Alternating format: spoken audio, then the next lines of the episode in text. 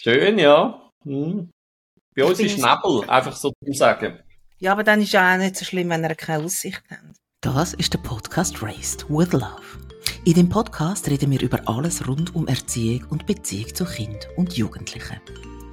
Wir, das sind der Stefan Kählin, Vater von Teenager und Fachpsychologe für Kinder- und Jugendpsychologie und ich, die Martina Hanbecks-Alemann, Mutter von Teenager, Informatik-Projektleiterin und Podcast-Host. Der Abraham Maslow, das ist ein äh, amerikanischer Psychologe, hat im letzten Jahrhundert die Bedürfnisse der Menschen in verschiedene Bereiche gegliedert und eine Hierarchie erstellt. Und später hat man die dann in Form von einer Pyramide dargestellt. Die hat ja bestimmt schon jeder mal irgendwo und irgendwann schon gesehen. Und ich würde mich gern für den Moment an dieser Pyramide orientieren, weil ähm, die ist gegliedert in fünf Teile. Da fängt man mal mit den, besonders mit den physiologischen Bedürfnissen, also Körper. Eigentlich sind das so Vitalfunktionen und, und, und Essen, Schlafen. Dann gibt's Sicherheitsbedürfnis, dann kommen soziale Bedürfnisse, das Individualbedürfnis und Selbstverwirklichung. Ich glaube, da bin jetzt etwa ich, oder? Bedürfnis, Stefan, hoi, übrigens. Ja, grüezi. Ähm, inwiefern unterscheidet sich Bedürfnis von Kind ähm, denen von Erwachsenen? Gibt es da überhaupt einen Unterschied? Nein, Bedürfnis, also nach mir nicht. Bedürfnisse sind Bedürfnisse. Was, es gibt ja keine? Sorry. Ja, aber, also, aber, nein, aber, aber nein, gut, nein, ich muss es vielleicht anders sagen. Ähm, aber, also ich meine, ein, ein, ein kleines Kind hat kein Bedürfnis nach Selbstverwirklichung. Ein kleines Kind braucht Mami, Papi, frische Windeln und das Essen, oder? Ab, ab, ab welchem Alter kann man sagen, ähm, wird, ist es so autonom, dass es vielleicht zum Beispiel ähm, das Bedürfnis hat nach Anerkennung? Verstehe deine Frage erst jetzt richtig, oder? Ähm, dass das Bedürfnis sich ändert und nicht immer die gleichen zentral und im Vordergrund stehen, das ist natürlich so. Ähm, aber grundsätzlich haben alle Menschen äh, immer wieder äh, die gleichen Bedürfnisse. Aber ja, klar, bei einem, bei einem Baby, ähm, das haben wir ja in der Gefühlsregulation, glaube ich, auch schon gesagt, dort sind es ganz basale Bedürfnisse. Eben, du hast Hunger, du hast Durst, also du brauchst etwas zu essen, du brauchst etwas zu trinken, du brauchst Nähe, ähm, du brauchst Zugehörigkeit, du brauchst eine saubere Windel, das sind so die primär, und hast wahrscheinlich noch nicht das Bedürfnis nach Selbstverwirklichung. Mhm, mhm. Genau. Und in der untersten, im untersten Bereich von dieser Pyramide kommt als Bedürfnis nebst Atmen, Wasser, Nahrung, Schlaf, Fortpflanzung kommt noch Homöostase. Kannst du mir erklären, was das ist? Ja, also einerseits müssten wir ähm, von dieser Pyramide ja dann auch wieder wegkommen. Sie ist zwar ein sehr anschauliches Modell, aber sie stimmt mhm. halt leider nicht. Ähm, also dahingehend, dass er ja quasi eine Hierarchie reingebracht hat. Also er hat ja gesagt, wenn die untersten Bedürfnisse quasi nicht erfüllt sind, dann kommt es gar nicht erst zu oberen Bedürfnissen, wenn ich mich mhm. recht erinnere. Und das ist mhm. natürlich falsch, weil die ja. Bedürfnisse, die können sehr wild durcheinander sein. Er ist einfach, das ist eine erste Annäherung und von dem her auch sinnvoll, dass er eine Kategorisierung reingebracht hat.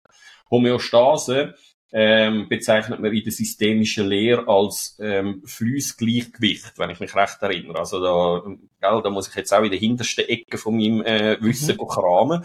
Ähm, also das heißt, System zielt auf Homöostase, das heißt, das ist ein Zustand von der Ruhe.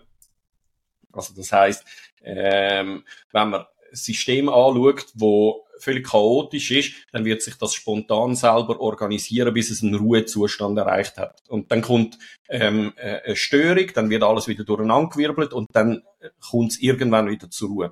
Das bezeichnet man als, äh, als Homöostase. Also sich quasi vorzu selber regulieren. Ja, wenn man es ähm, auf Gefühlsebene würde, würde lenken, mhm. wäre das das, genau. Ähm, aber es eben, eigentlich zielen alle Prozesse laut der systemischen Lehre ähm, oder alle Systeme, muss ich sagen, zielen auf Homöostase. Also das heißt eben eine Ausgleichheit. Man könnte es vielleicht ein bisschen so sagen, oder? Also das ähm, eben ein Fließgleichgewicht, also wo alles irgendwo im, im, in einem guten Verhältnis ist zueinander. Jetzt hast du gerade gesagt, eigentlich ähm, hat der Maslow so eine, äh, Hierarchie reingebracht und hat gesagt, ja, also man fängt von unten an und sie müssen immer vorzu, die Bedürfnisse müssen erfüllt werden und erst dann hat man das Nächste. Ich habe jetzt die Pyramiden angeschaut und natürlich kennt man die Pyramide schon lange, aber als ich die mir mal genauer angeschaut habe, habe ich so gedacht, also eigentlich die untersten drei bis, ähm, bis, sagen wir, was ist das, Liebe eigentlich, soziale Bedürfnisse, ist es so eine, so ein bisschen vermischt, oder? Würdest du das auch so sagen? Also, dass man, dass man Familie, Freundschaft, sozialen Austausch eben genauso braucht wie, weiß auch nicht, äh, eben. Familiengesundheit, ja. Absolut. Und darum stimmt's. Also eben geht mir heute auch mhm. davon aus, dass das wahrscheinlich nicht die ganze Wahrheit ist. Und in der Psychologie kann man, glaube ich, so ein bisschen ähm, darauf gehen, dass wenn man ähm, etwas kann in fünf Begriffe abbilden, dass das wahrscheinlich nicht unbedingt Realität ist, weil das einfach die Komplexität vom menschlichen Dasein sich halt schlecht in solche Sachen abbilden lässt. Ja. Aber die sind unter, genau, du hast recht, also das, das würde ich auch so sehen, dass die wie ähm, gleichzeitig da können sein. Also ich habe soziale Bedürfnisse und Grundbedürfnisse gleichzeitig. Also ähm, ich kann trotz, also ich kann, wie soll ich sagen, ich kann mich einsam fühlen und Hunger haben gleichzeitig. Also, genau. Also so ist es nicht. Ich kann nicht mich erst einsam fühlen oder das Gefühl, also das Bedürfnis nach Zugehörigkeit haben, wenn ich im vollen Bauch habe. Also. Mhm. Jetzt Bedürfnis haben alle Menschen, von Baby bis, bis, bis ins hohe Alter. Ähm, es gibt, es gibt auch Leute, die mehr Bedürfnis haben als andere. Gibt es auch Bedürfnisse, wo du sagst, die sind wichtiger. Also es gibt eine Wertigkeit von Bedürfnis. Also natürlich, ich meine jetzt, ja, wenn das Kind äh, sagst vielleicht ja Sicherheit vor Süßigkeiten, aber ich meine es jetzt nicht ganz so trivial. Nein, also für mich gibt es keine Wertigkeit, aber das ist für jeden Organismus anders, oder? Weil er wird die Bedürfnisse, die ihm wichtiger sind, mit einer höheren Vehemenz verfolgen als die Bedürfnisse, die ihm nicht wichtig sind. Und das kennen wir ja auch. Also wer mal Flow erlebt hat, weiß, ähm, dass man Hunger zum Beispiel extrem kann äh, vernachlässigen. Also ich habe das immer mal wieder erlebt, wenn ich zum Beispiel ähm, Sachen programmiert habe oder so, dass das Bedürfnis nach äh, etwas zu essen eigentlich da gewesen wäre, ähm, aber weil ich so im Flow inne bin, ich das Bedürfnis wie hinten angestellt habe und vergessen habe und einfach weitergemacht habe. Ähm, und das zeigt dir dann exemplarisch, du hast eigentlich zwei Bedürfnisse, nämlich weiterzufahren mit dem Task, wo du dran bist, und gleichzeitig ein physiologisches Bedürfnis, nämlich Hunger. Aber für mich ist das eine Bedürfnis in dem Moment wichtiger gewesen. In einem anderen Moment wäre es genau umgekehrt. Und darum, glaube ich, kommt das A aufs Individuum drauf an und B auf die Situation, wo sich drin befindet, welches Bedürfnis jetzt gerade am lautesten ähm, nach, nach Erfüllung schreit. Du hast jetzt gesagt, wer mal Flow erlebt hat, ist das jetzt irgendwie Neudeutsch für Jungbliebene? Sagen wir dem wirklich so? Flow, Flow. Also Flow ist ein psychologisches Konzept, wo äh, okay. äh, besagt, dass ähm, man irgendwann in einen Zustand hineinkommt, wo fast ein bisschen transzendental ist, also wo man so in der okay. Aufgabe aufgeht, ja. ähm, dass man den Rest gar nicht mehr wahrnimmt. Also das, äh, man bezeichnet das im Sport gibt es zum Beispiel das Runners High, also mhm, Leute, Endorphine schüttet. Mhm. Genau, ja. Mhm. Und äh, Flow erleben ist eigentlich, dass du so sehr im Moment bist und in dem, wo du jetzt gerade tust, dass du eigentlich alles andere eben vergisst und darum eben auch den Hunger vergisst. Es hat völlig keine Relevanz in dem Moment. Ah, Warte, okay. ich muss noch schnell überlegen, ähm, weil das ist einer von der grossen Stolpersteine, die wir auf unsere Abschlussprüfungen gelernt haben. Kriegen wir den Namen von dem, wo Flow, ähm, wo Flow quasi definiert hat, an. Das ist, glaub, Csikszentmihalyi hat der geheißen. das ist ein Ungar, glaub ich, ah, ähm, Und, okay. ähm, das ist bei uns immer der Test gewesen, weißt du, wer Flow, wer Flow, äh, definiert hat. Und er hat oh. eben mal gesagt, es ist einfach, sein Name ähm, sich zu merken als Amerikaner, because a chick sent me high. Ah, oh, okay, ja, das ist die Eselsbrücke. Genau, seine mhm. eigene Eselsbrücke, ja. Sorry, so, kleine, okay. kleine Notiz am Rand. Aber. Nein, ist, ist, ist, ist schön. Ich habe jetzt einfach nicht gewusst, ob Flow, also was das genau bedeutet. Ich habe aus dem Kontext heraus verstanden, was du meinst, aber ich habe nicht ja. gewusst, dass das wirklich ein Fachbegriff ist. Das Runners High kenne ich selbstverständlich nicht. Also, was ja, denkst denn du? ich weiß aber, ich weiß aber, dass es das gibt und ich weiß auch, dass man kann süchtig werden danach. Klar.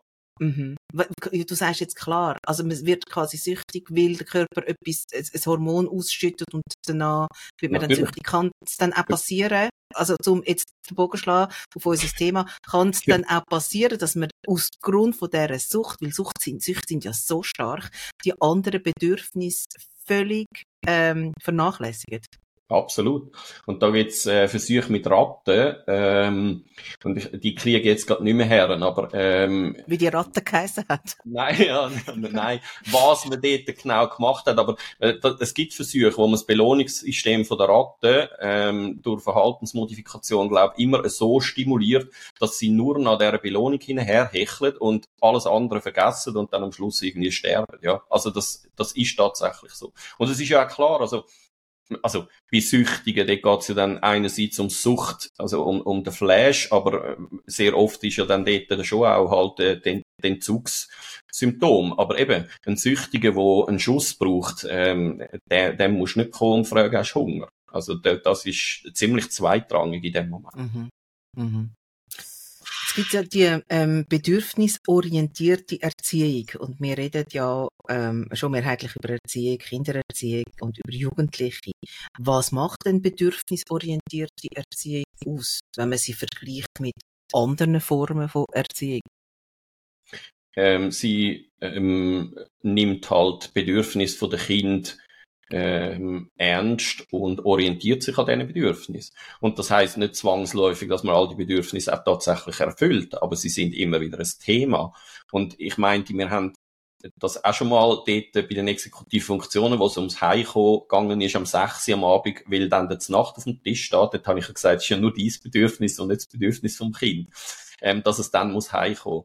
Und das ist genau der Punkt, oder? Also dort und bei der Gleichwürdigkeit würde man eben dann sagen, wenn man bedürfnisorientiert erzieht, dass Bedürfnisse von allen Menschen in einem familiären System wichtig sind und dass man versucht, Rücksicht zu nehmen auf Bedürfnisse, die die einzelnen Menschen in dieser Situation haben. Und das ist nicht immer möglich, das ist nicht immer einfach, ähm, aber man hat das zumindest im Fokus. Und das ist, denke ich, eine ganz andere Art zu erziehen als in der Zeit, wo wir aufgewachsen sind, ähm, wo unsere Bedürfnisse ja, glaube, also so wie ich es wahrgenommen habe, nicht nur bei mir, sondern auch bei allen Kolleginnen und Kollegen, nicht so wirklich ein Thema gewesen sind. Unterscheidet sich dann eine bedürfnisorientierte Erziehung von der autoritativen Erziehung oder ist das ergänzend Nein. oder ist es eigentlich das Gleiche? Nicht das Gleiche nicht, aber es ist ein Fokus von der, Autor der autoritativen Erziehung ist tatsächlich auch, ähm, dass man Bedürfnisse eben von den Menschen, weil die ja eigentlich der primäre Motor sind, wo wir haben, oder? Also wir sind ja permanent geleitet von Bedürfnissen.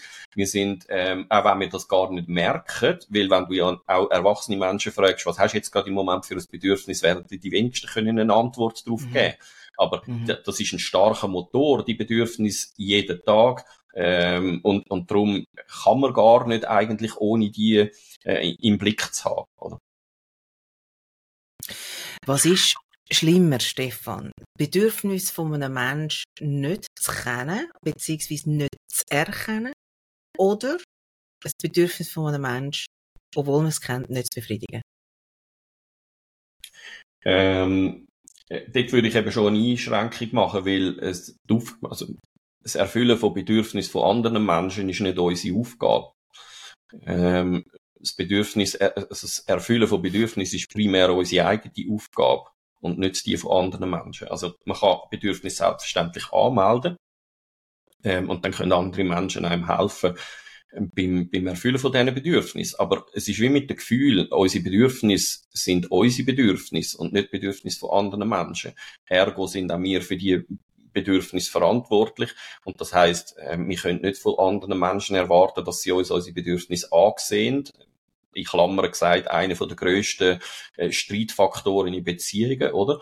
Ähm, und äh, auch nicht erwarten, dass sie uns die Bedürfnisse erfüllen. Also man kann das schon erwarten, es wird einfach zu Enttäuschung führen, weil das nicht die primäre Aufgabe ist, die wir haben. Mhm, mhm. Ja, ich, ich habe natürlich immer im Hinterkopf, wenn, wenn, wenn wir miteinander reden, habe ich immer Kind im Hinterkopf, oder? Und ich glaube, bei Kind ist es schon einmal ein bisschen anders gelagert, oder? Ja, aber auch die müssen lernen, dass ähm, sie für ihre Bedürfnisse, klar, denen sagt man das nicht, ähm, du kannst nicht einem Dreijährigen sagen, sorry, ähm, du bist selber für deine Bedürfnisse mhm, verantwortlich, mhm, mhm. musst jetzt halt schauen, wie du mit denen kannst umgehen. Klar nicht, das ist klar, da habe ich von Erwachsenen geredet, oder?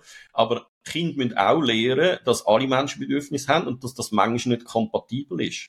Und der Grad zwischen bedürfnisorientierter Erziehung und ähm, Überprotektivismus, also das, das Überbehüten und das permanenten Erfüllen von allen Bedürfnissen, der ist sehr schmal. Und es ist eben auch ein gradueller Prozess, weil bei einem Baby, das sage ich ja gerade nochmal klar und deutlich, wird nicht diskutiert. Dort wird jedes Bedürfnis erfüllt. Mhm gibt keine Diskussionen, oder? Äh, mhm. weil wenn du es nicht machst, dann schadest du dein Baby. Aber je älter das Kind wird, müsste man das ein bisschen ausschleichen. Also das heißt, ähm, Kind müssen im Laufe ihrer Genese lehren, dass andere Menschen auch Bedürfnisse haben und dass die auch wichtig sind und dass es ein permanenter Aushandlungsprozess ist, welche Bedürfnisse erfüllt man jetzt gerade. Und je jünger das Kind ist, umso weniger kann das, umso eher erfüllt man die Bedürfnisse auch. Und je älter das es wird, umso mehr muss man auch ein gewisses Maß an Empathie, aber auch Rücksicht verlangen gegenseitig ähm, äh, und den Kindern das wie beibringen, damit sie nachher eine gut regulierte Erwachsene werden, wo auch mal können ein eigenes Bedürfnis für eine gute Sache hinten anstellen und nicht permanent einfach nur auf Bedürf also auf die Erfüllung von den eigenen Bedürfnissen drängen. Oder? Und dort, also ich glaube, der graduelle Ausschleichungsprozess oder das Abnehmende, das beobachte ich in vielen Erziehungskontexten. Das gelingt Eltern heute ein bisschen weniger gut in sehr vielen Fällen, sondern die halten das wie aufrecht. Also sie haben zwar gelernt und das ist super, an einem Baby muss man alles erfüllen. Ähm, aber sie halten die Pace nachher wie aufrecht, auch über die ganze Kleinkindzeit hinweg. Und das halte ich nicht für einen gesunden Prozess, weil dann haben wir genau solche Kinder, die in die Schule kommen und nicht gelernt haben, das eigenes Bedürfnis hinanstellen und dann einfach ellbögeln und die ganze Zeit sagen, ich will, ich will, ich will, nein, ich, ich, ich, ich, ich. Ähm, und das ähm, führt halt zu sehr vielen Folgeproblemen, auch für das betreffende Kind. Also das bedeutet aber in dem Fall sehr konkret, dass ein Erwachsener seine eigenen Bedürfnisse nicht immer muss zugunsten von den Bedürfnissen der Kinder zurückstellen, je nach Alter. Ich finde nicht, mhm. aber man muss darüber im Austausch sein. Also, oder das ist sehr autoritär, wenn man sagt, ähm, mein Bedürfnis ist jetzt wichtiger als dein Bedürfnis. Also das, das finde ich ein, äh, das wäre ein autoritärer Satz. Ein autoritativer Satz wäre, ähm, ich, okay, du hast das Bedürfnis, ich habe im Moment auch das Bedürfnis und ähm, für mich ist jetzt das im, im jetzigen Moment wichtiger, können wir dies hinten anstellen oder wie wollen wir das Ganze lösen? Und dann sind wir halt schon wieder mit in der autoritativen Erziehung, nämlich man schwätzt miteinander und versucht eine Lösung zu finden für das, was jetzt gerade stattfindet. Es gibt ein Beispiel, das haben wir schon mal gehabt, und zwar geht es dort um körperliche Nähe. Und da hast du ganz klar gesagt, nein, es gibt keine, es gibt nicht zu viel Nähe für ein Kind. Und da habe ich jetzt eine Frage aus, aus, aus eigener Erfahrung, also du, du kennst das als Vater, ich als Mutter, wenn du ein Kind oder zwei Kleinkinder hast und du kannst am Schluss irgendwie nicht mal, äh, nicht mal eigentlich mehr in Ruhe aufs WC gehen, dann gibt es einfach die Situation, oder bei mir hat es sie gegeben, die, ähm, konkret bei meiner älteren Tochter, hat sie so Phasen gehabt, wo sie immer hat wollen, sie haben mich immer gegeben. Und da hat es wirklich so Situationen gegeben, wo ich ihr haben müssen sagen, weißt du, ich vertrage sie jetzt, ich vertrage sie jetzt einfach nicht. Schadet das dem Kind? Keine Ahnung, es kommt auf den ganzen mhm. Erziehungskontext an, wo man sonst äh, bietet, oder? Wenn es ein sicher gebundenes Kind ist, wo weiss, meine Mami hat mich wegen dieser Aussage nicht weniger gern, sondern braucht jetzt ihren eigenen Raum, ist das etwas ganz anderes als bei einem unsicher, ambivalenten oder unsicher vermeidenden Kind, äh, gebundenen Kind, ähm, wo dann die ganze Beziehungsgestaltung in Frage gestellt ist durch so einen Satz, oder? Also es kommt sehr auf den Kontext drauf an, ähm, und wie sicher fühle ich mich in der Bindung. Wenn eine sichere Bindung da ist, ist das durchaus legitim, äh, das mal zu sagen und zu erklären. Weißt, ich brauche jetzt gerade im Moment für mich ein bisschen Ruhe. Ähm, kannst du in zehn Minuten nochmal kommen? Zum Beispiel. Und das, dann lernen die Kinder auch, okay, mein Bedürfnis wird nicht einfach negiert, sondern man muss es jetzt ein bisschen aufschieben. Und das ist ja auch etwas, was man immer wieder muss machen, nämlich die eigenen Bedürfnisse unter Umständen aufschieben. Und Bedürfnisaufschub, das ist etwas, was Kinder können lernen. Das ist gar keine Diskussion. Also das, mhm. das kann man lernen. Machen wir ja dauernd. Oder? Also wenn wir, wie würde unsere Welt aussehen oder wie würden wir funktionieren im Alltag, wenn du mal einen normalen Tag überlegst, wo du einfach jedem Impuls oder jedem Bedürfnis, das du gerade hast, würdest nachgehen, du kommst zu nichts, oder? Also das Aber nicht, zu, nicht, nicht zum Gleichen. Ja. Nein, ja, ja, ich meine es, genau. Ja. Also, äh, schaffen in so einem Kontext eher unwahrscheinlich, mhm. oder? Also. Ähm, wie lernt man das Bedürfnis zu erkennen und zu benennen? Ja, sehr schwierige Frage. Eben, weil ich habe ja vorher schon gesagt, dass äh, die, die meisten Menschen können es eigentlich nicht so auf Anhieb. Ja, vielleicht in dem, dass man mal würde definieren, was ist das Bedürfnis überhaupt, oder? Ähm, weil in der Mediation, da komme ich auch noch her, also und da kommen ja auch die ganze, die ganze Bedürfnisorientierung her, weil in einer Mediation, wo es um Scheidung oder um, um schwierige, äh, konfliktreiche Situationen geht, versucht man ja die Bedürfnisse von diesen Menschen zu eruieren, weil Bedürfnisse so subjektiv sind, dass sie nicht angreifbar sind, oder? Also es kann mir niemand sagen, du hast ein falsches Bedürfnis. Man kann sagen, du hast eine falsche Haltung oder, oder ähm, ein falsches Argument, aber das Bedürfnis ist subjektiv, das kann man nicht angreifen. Und wenn Menschen wissen, was ihre Bedürfnisse sind, dann können sie auch verstehen, warum sie sich dementsprechend verhalten, weil halt die Bedürfnisse nach Erfüllung ähm, drängen, oder? Und Bedürfnis könnte man anders formulieren, so ein bisschen wie als Wunsch. Was mhm. wünsche ich mir eigentlich? In der Mediation fragt man auch, was ist ihr Interesse, ähm, wenn das Wort Bedürfnis nicht so klar ist. Ähm, und wenn man das Wort Wunsch nimmt, dann nähert man sich dem vielleicht ein bisschen an. Also, was möchtest du jetzt gerade in dem Moment? Und dann bist du wahrscheinlich schon bei einem Bedürfnis, oder? Und dann ist es aber noch entscheidend, dass man, und das macht man in der Mediation auch sehr ähm, ähm, konsistent, wenn dann Sachen verpackt werden, die sprachliche Formulierungen, die eben kein Bedürfnis sind. Und ich mache jetzt schnell ein Beispiel. Oder wenn ein, äh, ein Vater oder eine Mutter in einer Scheidungsmediation sagt, ähm, ich habe das Bedürfnis, dass du deinen neuen Partner nicht so häufig siehst, zum Beispiel, oder? Ist das kein Bedürfnis, sondern es ist eine versteckte Forderung, oder? Mhm. Ähm, das mhm. Bedürfnis dahinter wäre das Bedürfnis, nicht verletzt zu werden, zum Beispiel, oder das Bedürfnis nach ähm, Integrität oder was auch immer. Und also man nähert sich dem an und muss aber immer wieder prüfen, ist das wirklich ein Bedürfnis? Also wenn das Kind sagt, ich wollte jetzt einen Schleckstängel, also das wäre mein Wunsch, dann ist das Bedürfnis nach süß und dann ist es wahrscheinlich ein Bedürfnis, oder? Und dann kann man mit dem fahren. Jetzt ist es ja so, wenn du sagst, also wenn man, wenn man, wenn man ein Bedürf, wenn man mal die Definition von einem Bedürfnis anschaut, dann kann man es abbrechen und sagen, eigentlich ist es ein Wunsch. Und so wie du und ich vermutlich du ja auch ähm, erzogen worden sind. Also ich, bei mir ist es ganz extrem gewesen.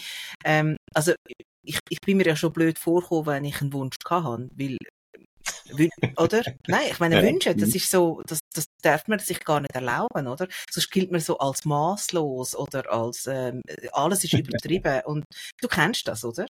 Ja, ich glaube, wir kommen aus ähnlichen Erziehungskontext, offensichtlich. Hat so ein bisschen etwas Protestantisches halt.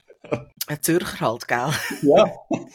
ja, ähm, man kann aber heute sagen, hey, man darf wünschen. Und das ist Absolut. okay. Und ja, gerade in der Erziehung heisst, einen Wunsch haben und das erkennen und einen Wunsch äußern, völlig okay. Ob dann der mal erfüllt wird oder in welchem, in, in, in, auch, wie er kommuniziert, ist nochmal etwas anderes. Aber wünschen ist, das darf man. Voll. Also, aber das, der Nachsatz, den du gemacht hast, ist mindestens genauso wichtig, oder? Also, ähm, das Gefühl zu haben, die Wünsche müssen dann auch jederzeit erfüllt werden, das ist wahrscheinlich ein ziemlich, ähm, ein ziemlich, wie soll ich sagen, ähm, ja, äh, also unrealistische, unrealistische Herangehensweise. Und eben dort entsteht auch sehr viel Frustration, natürlich. Also, dass wir Wünsche haben und möchten geliebt werden oder was auch immer, das, das ist ja zutiefst menschlich, aber man kann es auch in dem verharren und wenn man in dem verharrt und auf das drängt, dass die erfüllt werden, dann entsteht da sehr viel Leiden und, und sehr viel Leid.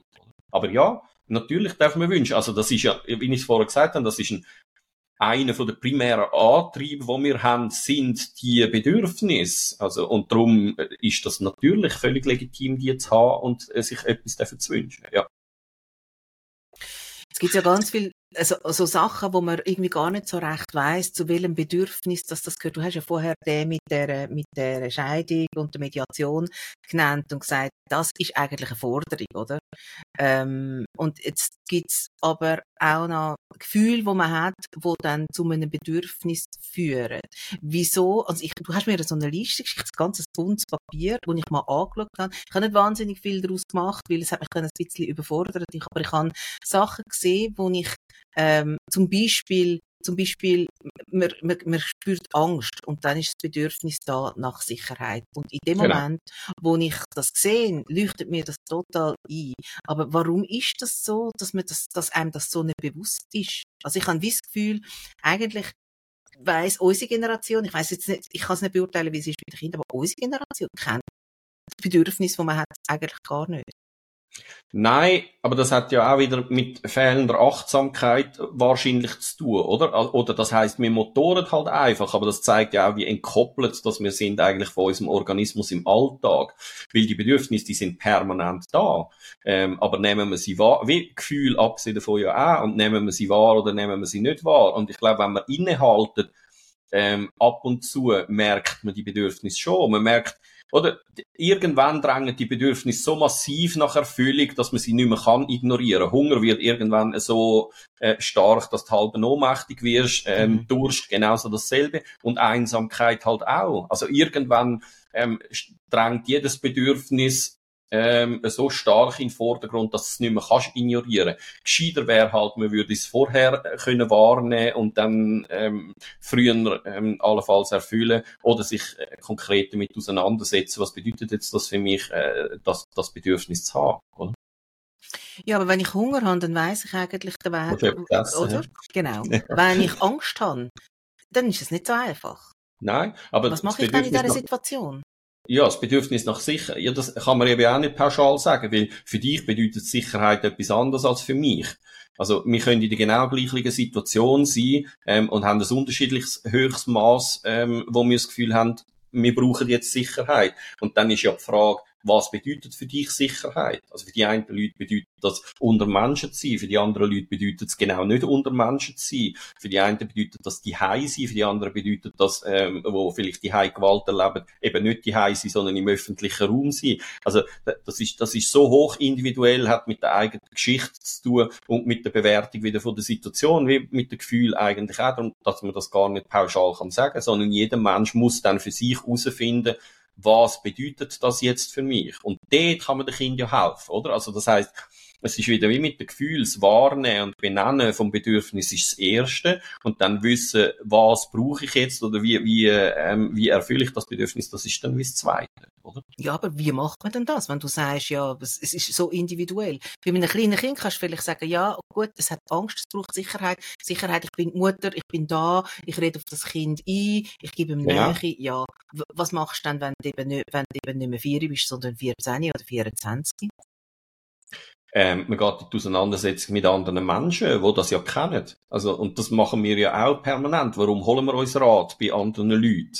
Ähm, weil wir davon ausgehen, dass sie die Situation äh, kennen oder können analysieren, eine eigene Meinung dazu haben und auch die Bedürfnisse kennen. Bedürfnis ist ja etwas, was wir alle teilen. Also, und darum ist es ja so schön, dass Bedürfnisse eben nicht angreifbar sind und darum wird jeder Konflikt eigentlich total entkräftet, wenn man anfängt, sich über Bedürfnis zu unterhalten. Weil dort zeigt man eigentlich, du hast ein wirkliches Bedürfnis gefunden und das ist Knochenarbeit, oder? Also in einer Mediation die Bedürfnisse rausschellen, ähm, das ist, das ist pickelharte Arbeit und das ist auch nicht einfach. Das, das muss man wirklich lernen.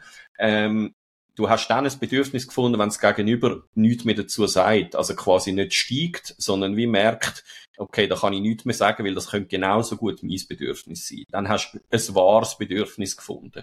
Weil, wenn du in einer Mediation sagst, ich will, dass er äh, seine neue Flamme nicht so häufig sieht, dann weisst du ja, was auf dieser Seite passiert. Dort wird gerade explodiert, oder? Aber wenn er sagt, ich habe das Bedürfnis, nach, danach nicht verletzt zu werden, was will sie dagegen sagen? Du kannst nichts mehr sagen, weil es kann auch ihr Bedürfnis sein oder? Also das heißt von der Position zu der Bedürfnis, ähm, also in der Positionierung ist man angreifbar, dort äh, kann man pro und contra argumentieren, bei Bedürfnis kann man das alles nicht. Und lernen tut man das, indem dass man andere Menschen fragt, was, was machst du in dieser Situation, wo du das Bedürfnis nach Sicherheit hast? Oder was hast du das Gefühl, was könnte mir helfen in dieser Situation? Oder dass ich mich halt selber frage, was, also wenn ich das Bedürfnis nach Sicherheit habe, wo würde ich mich jetzt am wohlsten fühlen? Ich habe gerade gestern ähm, ein Beispiel erlebt, oder vorgestern, ähm, in einer Supervision, wo es um ein Kind gegangen ist, ein kleines Mädchen einem Heim, ähm, wo immer, wenn, äh, wenn sie fragen, was möchtest du für ein Lied, das wir dir singen, dann sagt sie immer genau das gleiche Lied, was hast du für alle anderen gesungen? Und dann will ich die Liedli auch. oder?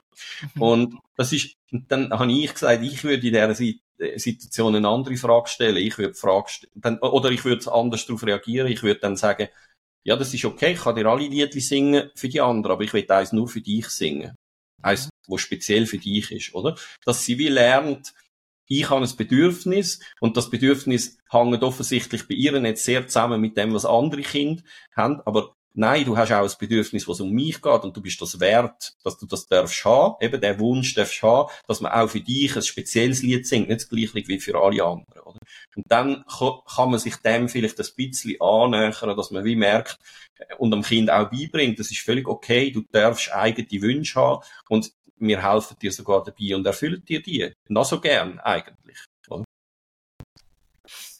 Spielt es eine Rolle, warum das jemand ein Bedürfnis hat? Also ist der Antrieb eine wichtige, gibt es eine Wertigkeit?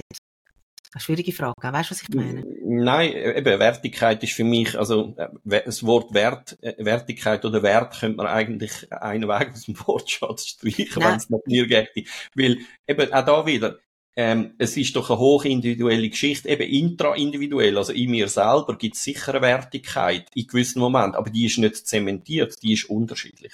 Oder? Weißt, ich, ich meine es so, ich meine es so. Es gibt ähm, zum Beispiel, zum Beispiel, wenn mich jemand fragt, äh, oder zwei Kinder, Mutter, und die Mutter fragt, was möchtest du zum Essen? Und dann sagt der Fritzli, ich möchte gern Spinat. Weil der Fritzli hat gern Spinat, aber er liebt es nicht. Er weiß aber, dass der Hansli Spinat hasst. Okay. Weißt du, was ich jetzt raus möchte? Ja. Ist es, ist es, und er, der, der Fritzli möchte aber Spinat. Ist das, ist das ein niederer Wunsch? Will? Aus Gründen? Oder ist ist das ein, auch ein legitimer Wunsch, weil Wunsch ist Wunsch und Bedürfnis ist Bedürfnis. Nein, also im klassischen Sinn würde man sagen, das ist kein Bedürfnis. Oh, das Bedürfnis ist ein anderes. Nämlich sein ja, Bedürfnis ist am, am, am Hansli oder wie auch immer der andere heisst, eins ja. reinzubrennen. Also Klar, das, aber es kommt sehr schön verpackt als Wunsch. Ja, aber darum ist es eben keine. Und das ist ja genau der Punkt, das macht man ja in der Mediation auch, so lange dahinter schauen, bis man wirklich das Bedürfnis herausgefunden hat. Und okay. nein, in dem Fall hat er ein anderes Bedürfnis, das nichts mit dem Spinat zu tun hat. Mhm, mh. So. Und dann, also gerechtfertigt, ja, Menschen sind halt so. Also äh, mhm. natürlich äh, drängen wir manchmal auf Rache oder auf, ich weiß nicht, und das ist ein Bedürfnis von uns. Ähm, und der Mensch funktioniert halt so, aber auch dort würde ich keine Wertigkeit reinbringen. Jeder Mensch, das wissen wir aus dem Konstruktivismus ja auch, jeder Mensch äh, konstruiert sich seine Welt und jeder Mensch hat seine äh, Art und Weise, äh, wie er sich die konstruiert und seine persönlichen Motive und die sind halt so als gegeben zu akzeptieren. Man könnte das entschärfen, indem man fragt, äh, indem man würde sagen, hm, Spinat speziell, ähm, weil bis jetzt habe ich dir amigs, äh, habe ich nicht das Gefühl gehabt, dass du Spinat so gerne hast. Bist du sicher, dass du wirklich Spinat willst? Mhm. Also, wenn jetzt würde, und dann bietest du irgendein anderes Gemüse an, das er wirklich gerne hat und vielleicht schon lange nicht mehr gehabt. Also, wenn du jetzt könntest wählen zwischen Pommes frites und Spinat, würdest du Das Gemüse Pommes frites, ja, ist klar. Ja, für mich ist Pommes frites das ja, ist, ist logisch, alles also, klar. Ja, alles klar. ähm, und so hat man eigentlich eine interessante Diskussion. Oder? Weil, dass so mhm. Sachen passieren, eben nochmal, Menschen sind so und Kinder ja, sind auch Menschen, sind auch so, ähm, dass man an einem anderen Eis reinbrennen das ist ja auch eine zutiefst menschliche Geschichte. Aber das kann man ja gerade nutzen und eine interessante Diskussion über das führen. Ich habe eine andere Frage, Stefan. Kannst du, wenn jemand dich fragt, wie es dir geht, kannst du die Frage immer beantworten? Weißt du zu jeder Zeit, wie es dir geht? Nein, weiß ich nicht. Ähm, aber ich kann mir es überlegen. Aber das braucht dann einen Moment. Ich wollte sagen, und findest du es dann auch raus in der nützlichen Frist? Weil es geht ja alles so ein bisschen ins Gleiche rein. Ähm, die Achtsamkeit, sich spüren, vielleicht auch spüren, was einem fehlt und was für ein Bedürfnis man hätte. Und jetzt noch einen Schritt weiter, kann es nicht auch sein, dass es Situationen gibt, dass man das vielleicht gar nicht so genau möchte wissen. Auch aus Selbstschutz sind, sind es wieder zwei, drei Fragen. Äh, ich fange mal mit der letzten, nein, nein, ist kein Problem. Ich fange mhm. mal mit der letzten an. Ich kann mir die anderen halt dann einfach nicht behalten. Ähm, die Frage, das ist ja die Frage, wie fest man sich selber für das verurteilt, wo man äh, an Wünsche oder an Bedürfnisse oder an Gefühl hat oder nicht. Weil wenn man in einem Zustand ist, wo alles was ich erlebe, okay ist und ich mich für das nicht verurteile, spielt es keine Rolle, ob das an die Oberfläche kommt oder nicht. Also das heißt, wenn ich ähm, einen Zustand erreicht habe, wo ich mich selber akzeptiere, dann kann ich auch akzeptieren, dass ich ein ungutes Gefühl habe im Moment und es mir nicht gut geht, weil das halt einfach so ist. Und da muss ich mich nicht dafür verurteilen, weil das Leid entsteht ja eigentlich eher aus, aufgrund von dem nicht, dass uns etwas passiert oder dass wir uns schlecht fühlen, sondern dass wir es nicht haben wollen. Und der Gap zwischen denen, der verursacht eigentlich das Leid, oder? Also, dass ich wie die Gefühle nicht haben mich dagegen wehren und das macht mir erst Kummer. Wenn ich nur das Gefühl hätte, wäre es vielleicht unter Umständen gar nicht so schlimm. Und darum, ähm, das, das wäre wie die eine Antwort. Und was ist die andere Frage gewesen? Ähm, ich glaube, ich weiß es im Fall auch gar nicht mehr. Ich bin so drauf gekommen, dass ich gesagt habe, ähm, wie findet man dann raus, wie es ah. einem geht? Äh, wie findet man raus, was für Bedürfnisse das es, das man hat? Also, dass man den Zustand könnte verbessern und kann es nicht sein, dass man das, das vielleicht gar nicht wissen will, weil man vielleicht weiss, ich, die Bedürfnisse wird, die wird ich nie erfüllt bekommen, oder? Weil es vielleicht etwas ist, wo mit einem anderen Mensch zu tun hat. Liebe ist so etwas, oder, ähm, oder, oder mit Geld, oder so. Ja, ich glaube, da funktioniere ich persönlich einfach anders, weil mir die Wahrheit, so herzlich auch ist, lieber ist als äh, die Hypothese. Also schlussendlich habe ich lieber Gewissheit und kann dann anfangen, die Gewissheit verarbeiten, als äh, mich müssen mit Ifs und Wenns umschlagen. Und darum Bedürfnis haben und das Gefühl zu haben, die werden eh nicht erfüllt. Das weisst ja erst, wenn du es ausprobierst. Und ja, es kann halt sein, dass du dann eins aufs Dach bekommst. Aber ehrlich gesagt ist mir das, oder mir persönlich, so herz das auch ist, ist das lieber Gewissheit zu haben und dann können das Thema aber auch abschliessen, egal wie lang das es geht. Und zum Teil geht das dann recht lang. Mhm. Ähm, aber in dem permanenten Zustand sein von nicht wissen, könnte es nicht vielleicht sein. Und also das reibt ja nervlich viel mehr auf.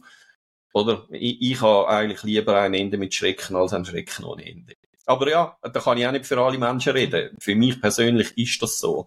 Ähm, für andere offensichtlich nicht. Und das ist auch völlig legitim. Also, wenn Menschen nicht wissen, wie es ihnen geht, ähm, dann sollen sie das mit sich selber ausmachen und für sich machen. Ähm, ich glaube, es wäre noch gut, halt trotzdem, man würde sich das ab und zu wieder fragen, weil dann wäre man auch präventiv in der Lage, gewissen Zuständen vorzubeugen und merkt dann nicht erst, wenn er da ist, das überfordert mich jetzt total, oder?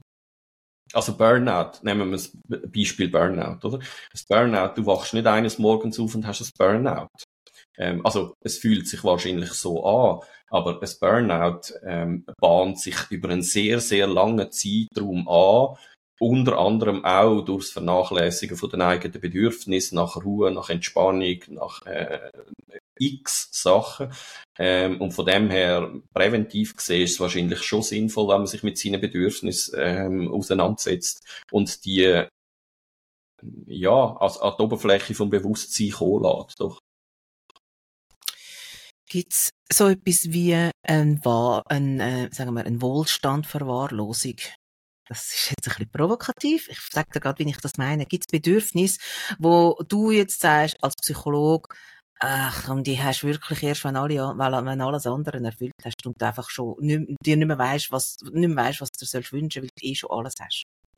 Du meinst, äh, eine eigene Raketenfirma bilden, damit kannst du ins Welt in den Weltraum verfliegen, zum Beispiel. Zum Beispiel. Weil du einfach Beispiel. so viel Kohle hast, dass du keine Ahnung mehr hast, was du sonst machen mit dieser Kohle. Ja, das ist jetzt natürlich ein bisschen übertrieben, aber weißt, ich, ähm, ich, ich habe ja noch häufig ähm, die Diskussion auch mit mit ähm, warum gibt's gibt's gewisse Phänomene da im West, in, der westlichen Welt und warum ja. gibt's die zum Beispiel in Asien nicht oder so.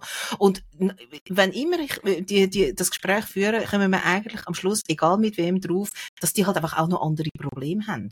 Also wenn du eigentlich jeden Tag musst dafür kämpfen, dass du deine Familie genug gesessen hat, dass es Dach über dem Kopf hat, dann machst du dir weniger Gedanken darüber, ob du die neue App vom iStore kannst ab, abladen, iApp Store oder wie auch immer die, die heißen. Ähm, ist es so einfach?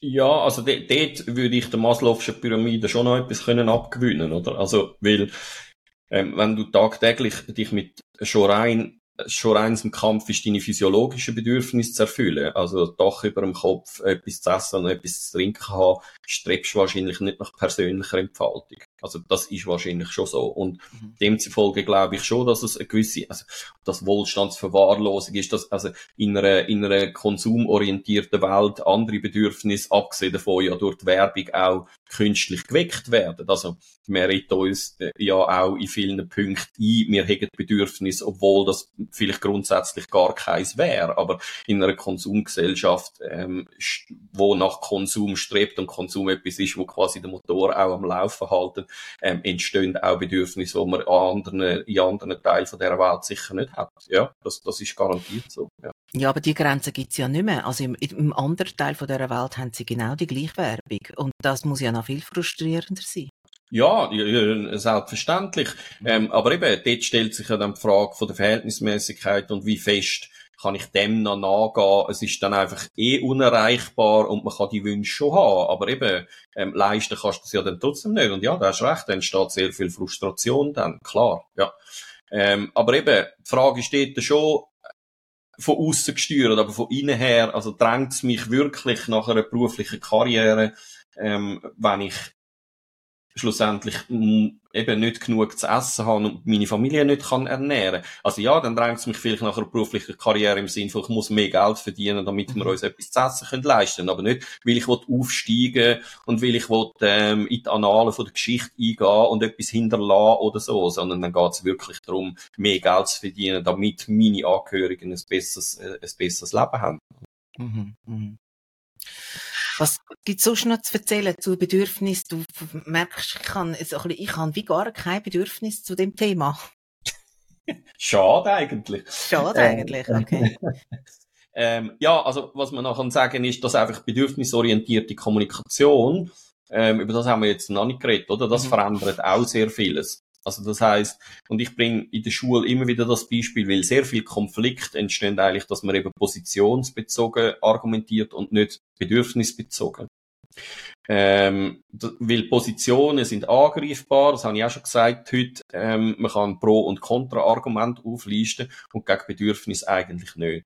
Und das Beispiel, das ich am bringen ist, oder, wenn, und das ist jetzt sehr überspitzt, das findet so natürlich nicht statt, aber einfach, dass es klar wird, wenn Eltern sagen, äh, wenn es ums Thema Hausaufgaben geht, der Lehrperson sagen, sie geben viel zu viele Hausaufgaben.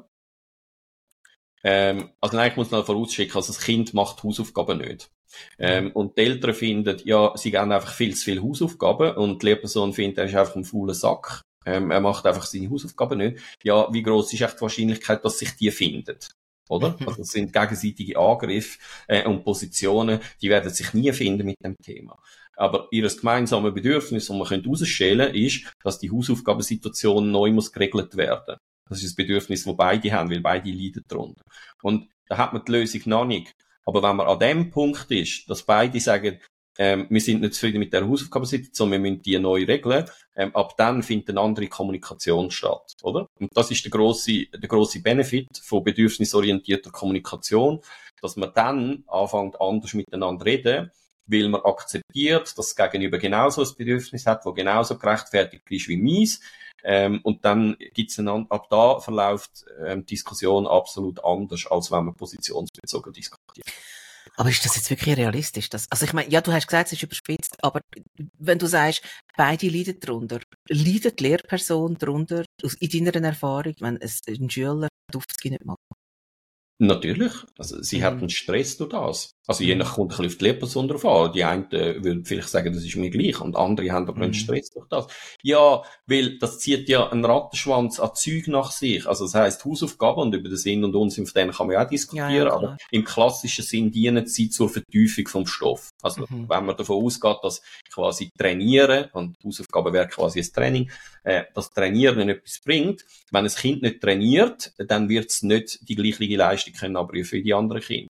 Das heisst, unter Umständen äh, hat die Lehrperson die Wirklichkeitskonstruktion, wenn das Kind nicht trainiert, hat es eine schlechte Note, ist vielleicht sogar ungenügend und das verursacht mir als Lehrperson wieder Stress, weil eigentlich möchte ich, dass alle Kinder Lernziele erreichen. Das ist ja abgesehen davon vielleicht auch meine Aufgabe, als solche mhm. definiere ich die. Mhm. Und ja, dann leidet sie darunter, weil das halt Konsequenzen und Auswirkungen hat. Ja, ja, das ist mir klar und vielleicht wird es sogar an dem gemessen und, und, und, und. Aber ist es realistisch, dass du dann als Eltern kannst angehen und sagen, äh, lassen Sie uns doch mal über, über, über ähm, die Menge von Hausaufgaben miteinander reden? Also hast du das schon mal erlebt in deiner... Ja, also, also wenn ich ja. so ein Gespräch führe, dann fokussiere ich nur auf das. Weil was ist okay. dann die Lösung? Also die Lösung in dieser Situation ist, ähm, jetzt macht er keine. Das heißt, wenn er zwei Minuten aufgemacht ist das schon eine Verbesserung. Also mhm. das heißt, wenn wir es schaffen, dass er zwei Minuten aufgemacht, haben wir schon 200 Prozent mehr, mehr aufzugeben als jetzt im Moment. Und das ist mein Anspruch. Mein Anspruch ist, ist nicht eine endgültige Lösung für ein Problem zu finden, sondern einen ersten Schritt in Richtung von einer Lösung zu machen. Und ein kleiner Schritt ist manchmal, nein, nicht manchmal, sondern eigentlich immer einfacher als ein großer Schritt. Mhm. Das heißt, das Gefühl zu haben in so einer Situation, jetzt müssen wir eine Lösung haben für das Problem. Und das sagt man ja noch schnell einmal. Wir müssen jetzt eine Lösung haben, oder? Ähm, aber quasi eine Lösung, die für die nächsten zehn Jahre gilt und alles gerade aufs Mal auf einen Klapp löst, das ist einfach nicht realistisch. Für mich ist einfach eine Veränderung von der Situation eine Lösung. Und dann ist es unter Umständen realistisch, dass man sich darauf einigt, ja, sie gibt ein bisschen weniger aufzugeben, aber er macht sie dafür. Da haben wir schon eine Verbesserung von der Situation, oder? Also, und beide sind zufrieden, weil die Lehrperson merkt, also die Lehrperson ist dahingehend zufrieden, er macht wieder aufzugehen. Das heißt, er ist wie alle anderen Kinder auch und trainiert. Und die Eltern sind zufrieden, weil sie das Gefühl haben, er kommt ein Maß an Hausaufgaben über, wo er tatsächlich auch kann prestieren kann. Also Win-Win für beide, äh, für, für beide Parteien ähm, und eine, positive Veränderung für das Kind. Ja, also kannst ja eigentlich, oder, oder auch Beziehungskonflikt, oder? Also, ähm, schlussendlich, wenn man sich fragt, eben nochmal, wie man in einem Konflikt könnte, ähm, könnte anders kommunizieren. Sobald ich anfange, meine Bedürfnisse mitteilen und, also, oder, selbst mit Mediationsausbildung fällt mir das schwer. Also, das will ich gar nicht verhehlen, weil wir sind nicht so sozialisiert. Also, wir sind nicht aufgewachsen in einem Kontext, wo es darum gegangen ist, was sind eigentlich deine Bedürfnisse und äußere doch die mal, dann können wir miteinander, können wir miteinander über das diskutieren. Also, es ist auch für mich nach wie vor schwierig. Aber es ist ziemlich klar, dass ab dem Zeitpunkt, wo ich die Verantwortung für meine Bedürfnisse übernehme und sie anfangen kommunizieren, eine andere Kommunikation stattfindet. Also mit jemandem in einer Beziehung schnippisch, ähm, schnippische Antworten geben oder nicht reden, ähm, weil jetzt mein Bedürfnis nicht erfüllt ist, führt halt einfach zu einer Eskalation. Und das ist ja völlig verständlich, das mache ich auch. Also macht ja wahrscheinlich jeder Mensch in gewissen Situationen so Sachen. Es ist halt einfach nicht hilfreich. Und wenn man das kann, äh, lernen, anders miteinander kommunizieren und eben auf die, auf die Bedürfnisebene gehen, dann verändert es das. Das Problem ist halt, glaube ich, viele Leute haben das Gefühl, wenn ich meine Bedürfnisse mitteile, dann kehre ich quasi mein Innerste nach außen und werde angreifbar, oder? Aber in Tat und Wahrheit ist eben das Gegenteil der Fall. Du bist viel weniger angreifbar, weil eben Bedürfnisse subjektiv gerechtfertigt sind. Eine Position, habe ich vorher schon gesagt, kannst du immer angreifen. Da kann man sagen, nein, das stimmt aus dem, dem, dem und dem Grund nicht. Ähm, bei den Bedürfnissen kannst du das nicht. Das heißt, faktisch bist du null angreifbar. Und wenn Eltern zu mir kommen, als Schulpsychologe und sagen, ich muss unbedingt mit dieser Lehrperson reden, aber ich weiß nicht wie, weil wir fühlen uns nicht gehört, dann sage ich immer genau das Gleiche. Ich sage, reden Sie nur von Ihren Bedürfnissen. Überlegen Sie sich im Vorfeld, was ist Ihr Bedürfnis und dann reden Sie nur von dem. Sie werden sehen, die Diskussion wird komplett anders verlaufen. Du lässt jemanden völlig ins Leere laufen, wenn du anfängst, von deinen Bedürfnissen zu kommunizieren. Und wieso fällt es dann den meisten Leuten, also ich glaube tatsächlich, dass es den meisten Leuten schwerfällt, ihre Bedürfnisse zu kommunizieren. Warum ist denn das so? Hat es nicht einfach auch damit zu tun, dass man ähm, sich nicht möchte, ja, auf der einen Seite, ja, man möchte sich vielleicht nicht angreifbar machen, aber man möchte nicht den Eindruck erwecken, man will zu viel oder man will etwas, wo nicht gerechtfertigt ist oder wo einem nicht zusteht oder wo ähm, was, du schüttelst den Kopf? Heißt nein, nein. Ja, für mich nicht, weil eben Bedürfnisse sind nicht angreifbar, weil jeder theoretisch das Bedürfnis könnte haben. Oder? Also, wenn ich, ähm, eben, nochmal, wenn ich eine unrealistische Forderung stelle und sage, ich will in dieser Scheidungsverhandlung eine Million haben, oder? Ähm, mhm. da, da, kann man völlig dagegen sein und sagen, wieso? Wir haben ja nur 500.000 Vermögen, das ich weiss nicht. wie, wie kommst du auf die ja. Million wollen zu haben? Mhm. Aber wenn jemand sagt, ich möchte finanzielle Sicherheit haben, was kannst du dagegen haben? Also, und darum, ich glaube, der Punkt, warum dass man nicht darüber diskutiert, ähm, ist einerseits schon das, dass man Angst hat, man ist angreifbar, weil das habe ich schon entkräftet, das Argument ist man nicht. Und das andere, dass man aber wirklich müsste wissen, was ist eigentlich mein Bedürfnis? Und das ist Krux. Weil, da hast du vorher richtig gesagt, dass ähm, viele Menschen, wenn man sie jetzt gerade im Moment fragt, was hast du jetzt für ein Bedürfnis, die müssen ziemlich lang studieren. Was ist denn eigentlich mein Bedürfnis? Und das ist ja auch klar, weil du hast primär eine Emotion. Eben, nehmen wir nochmal die Hausaufgabensektion. Du bist hässig auf die Lehrperson. Also schon da wieder, oder? Also eigentlich ist es ja die, deine Emotion. Ähm, die, die müsstest du ja eh selber verarbeiten, weil die Lehrperson macht dich ja nicht hässig, machst du selber hässig. Aber ähm, du bist primär mal hässig und aus aus dem heraus quasi sich der Bedürfnis zuzuwenden, das ist nicht die übliche Art, wie wir das machen, sondern wir drängen dann nach Abfuhr von dieser Emotion und das findet am einfachsten statt, indem wir mal gegen raus schiessen, oder? Also, sie, sie, uns anfangen, der Angriff ist die beste Verteidigung. Der Satz kommt ja auch irgendwo her, oder? Mhm, mhm. ähm, und das ist ja ein Reflex, ein selbstreflexiver Prozess, dass man sich in dem Moment fragt, hm, okay, ich bin jetzt hässig, aber was ist eigentlich das dahinterliegende Bedürfnis, das mich hässig macht? Und da kannst du davon ausgehen, wenn du ein Gefühl hast, ist hinten dran das Bedürfnis. Immer. Und wenn man sich anfängt mit dem beschäftigen, nämlich was ist hinten dran für ein Bedürfnis, dann merkt man auch, ah, dann verschwinden die Emotionen auch. Weil dann nimmt man sich dem an, wo das Bedürfnis quasi auslöst. Das ist aber noch ganz, das ist sehr, sehr spannend, was du jetzt gerade gesagt hast. Und ich weiß jetzt noch nicht, ich weiß nicht gerade, ob jetzt das ein, Aha-Erlebnis in mir auslöst, aber das würde ja in dem Fall bedeuten, wenn konsequenterweise, dass jedes, jede Emotion, die ich habe, eigentlich einem Bedürfnis entspringt, das vielleicht nicht erfüllt ist. Also vielleicht auch erfüllt ist, aber ja, wo nicht. Das, und das, okay, das bedeutet okay. eigentlich, dass man es viel besser müsste durchführbar sein, dass man zum Beispiel Ich-Botschaften sendet. Weil, man ja, weil es ja immer ein eigenes Bedürfnis ist. Klar. Nimm, nimm Trauer. Was ist das Bedürfnis hinter Trauer? Das Bedürfnis hinter Trauer? Ja, auch Sicherheit, Trost, Geborgenheit. Und Zugehörigkeit. Ich meine, du hast jemanden verloren. Also, mhm. und das, es ist, ähm, der Mensch ist ein soziales Wesen. Also, du hast, ähm, du hast das Bedürfnis nach, nach, nach sozialem Kontakt, nach, nach, nach Zugehörigkeit, nach Intimität. Und das ist weg. Mhm. Wenn jemand stirbt oder, oder einem verlässt. Und, ähm, in dem Moment ist man traurig. Und das hat zu tun, dass in dem Moment die Bedürfnisse nicht mehr erfüllt sind.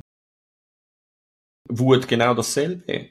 Also das, äh, äh, schlussendlich, man kann wie sagen, Freude ist eine Emotion, dort sind wahrscheinlich ähm, viele äh, Bedürfnisse erfüllt, oder? Mhm. Also dort mhm. strebt unter Umständen nicht mehr äh, zwangsläufiges Bedürfnis nach, ähm, nach, nach Erfüllung.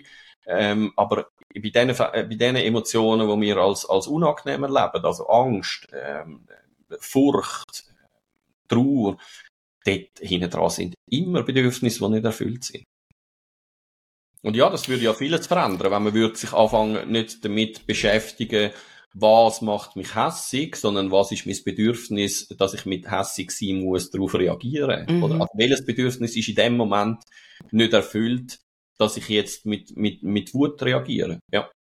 Und das ist, finde ich, sorry noch schnell, das finde ich mhm. extrem schön, weil dann ist man handlungsfähig, oder? Im Moment, wo du hässig bist, bist du nicht handlungsfähig, weil es ist eine Emotion, die über, übermannt mhm. oder überfraut dich und dann bist du einfach hässig.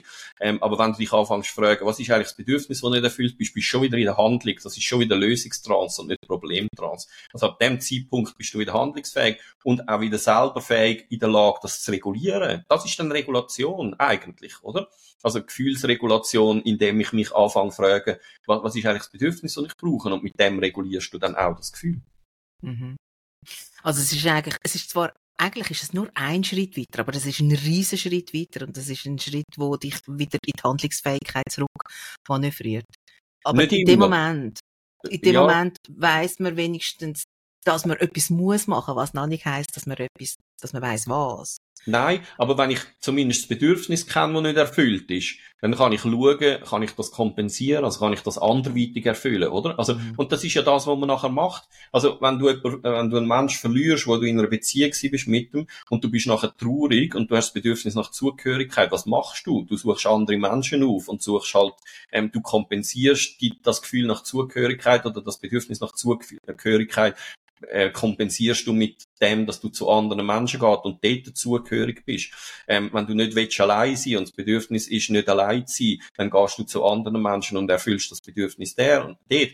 Und ich glaube, und Trauer ist von dem her ja eine, gute, eine schöne Emotion, um das können aufzeigen. Weil was man während der Trauerphase ja lehrt, ist schlussendlich genau das, nämlich die Bedürfnisse, die nicht mehr erfüllt sind, auf eine andere Art ähm, zu erfüllen, dass das Loch, wo entsteht durch die Person, wo gestorben ist oder wo weg ist, wie wieder gefüllt wird mit etwas anderem. Man merkt, es gibt das nicht mehr alles in Personalunion. Also ich kann nicht mehr all die Bedürfnisse von einer. Person deckt haben oder mhm. im, im Zusammenhang mit einer Person haben, aber ich kann alle Bedürfnisse decken. Und das, ich glaube, das ist ein wichtiger Schritt in der Verarbeitung von Trauer, dass man aus dem rauskommt und merkt, aha, okay, das geht auch anders, oder? Es ist nicht das Gleiche. Und das würde ich ja nie behaupten. Und es hat vielleicht auch nicht die mhm. gleiche Qualität. Absolut nicht. Aber es ist nicht einfach nichts mehr, sondern mhm. es tritt stattdessen etwas anderes an die Stelle, wo auch etwas Wertvolles ist. Und das gibt, also man kann ja auch traurig sein, man muss ja nicht zwungenermaßen einen Menschen verloren haben. Es kann ja auch ein Haustier sein oder sonst, es gibt ja sonst einen Grund, warum man könnte traurig sein. Ähm, und, genau, ich, ich glaube einfach, Trauer genau. durch Verlust ist halt etwas vom Radikalsten, ja. Äh, was man als so Mensch kann erleben ja. weil es ja. endgültig ist. Es gibt ja. keins zurück, oder? Ähm, mhm. Und darum ist das wahrscheinlich eine ja, denke ich, oder, oder für mich persönlich ist das die herausragendste Emotion, die ich empfinde, weil es so absolut und endgültig ist. Es gibt kein Entrinnen. Das mhm. ist weg und mhm. wird nicht mehr kommen, oder? Und das, ähm, das löst schon sehr viel Ohnmacht aus. Und darum, ähm, ja, dass man sich dann anderen Sachen zuwendet und versucht, eben Zugehörigkeit durch andere äh, Situationen wieder zu erlangen, das, das ist äh, ein erster Schritt in der Verarbeitung, wo man aus dieser Ohnmacht und auch aus dem nicht wahrhaben will, wieder rauskommt. Genau. Und zu wissen, dass man das kann auch irgendwo substituieren Hey, wir sind im Fall schon wieder recht lang dran und nächstes Mal, wenn wir, wenn unser nächster Podcast rauskommt, ist Heiligabend. Stille Nacht.